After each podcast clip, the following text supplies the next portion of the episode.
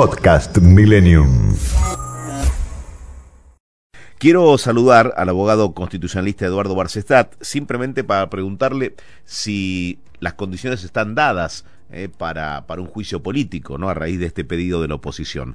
Doctor Barcesat, ¿cómo le va? Buen día, Eduardo Batalla Buen día, ¿cómo están? Bien, bien, muy bien. Bueno, mi opinión es que es nada más que un tramo de una campaña electoral bastante perversa, diría Juntos por el Cambio o Juntos, o Rejuntos, no sé cómo cómo identificarlo, porque primero, eh, no ha habido ninguna hipótesis de mal desempeño, hay un reconocimiento internacional de los organismos que integramos, me refiero a la Comisión de Derechos Humanos de Naciones Unidas y la Organización Mundial de la Salud, que son dos órganos del sistema de las Naciones Unidas, bueno, de el, la eficaz campaña de vacunación que se desarrolló en Argentina como medida central, no la única, pero medida central para controlar la pandemia que afecta a la humanidad y que ha puesto en riesgo, como lo declara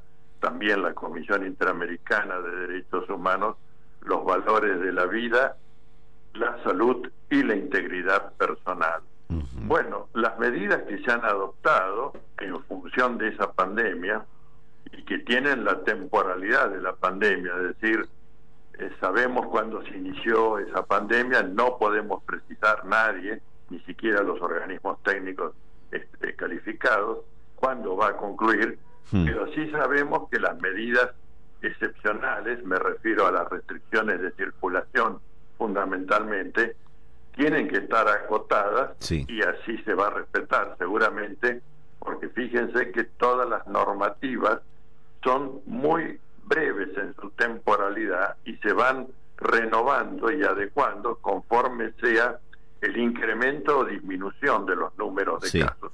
De manera que no hay materialidad alguna para una presentación de esta naturaleza que no sea el intento de rajuñar algún voto en la campaña electoral. Ahora, doctor, eh, la última, porque estamos sobre el final del programa, queríamos tener su palabra. Una cosa es la gestión de la pandemia y la otra lo que la oposición está argumentando que el presidente violó el aislamiento al recibir a 12 personas o 13 personas en una comida.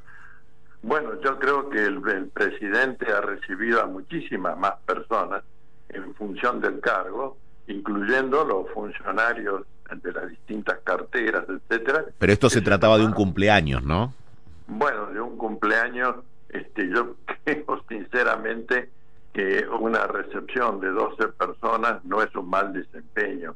Y, por supuesto, si no hay antes una acción penal, ya sea por incumplimiento o violación de los deberes de funcionario público, una presentación autónoma ante la Cámara de Diputados eh, va condenada al rechazo. Recordemos que tiene que reunir dos tercios de los votos de los miembros presentes para que prospere la acusación y otros dos tercios en la Cámara de Senadores para que se aplique una sanción y en este caso extrema, como por lo que ustedes anuncian, es la presentación de Juntos por el Cambio. De modo que yo no le veo a esto más que una función de eh, electoralista, de hacer un poco de ruido.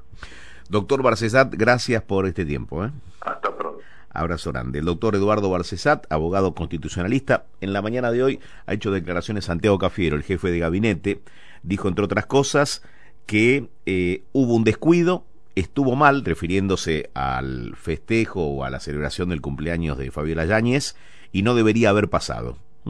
Hubo un descuido, estuvo mal y no debería haber pasado. Y rechazó el oportunismo político de la oposición al querer eh, solicitar o plantear un pedido de juicio político al presidente.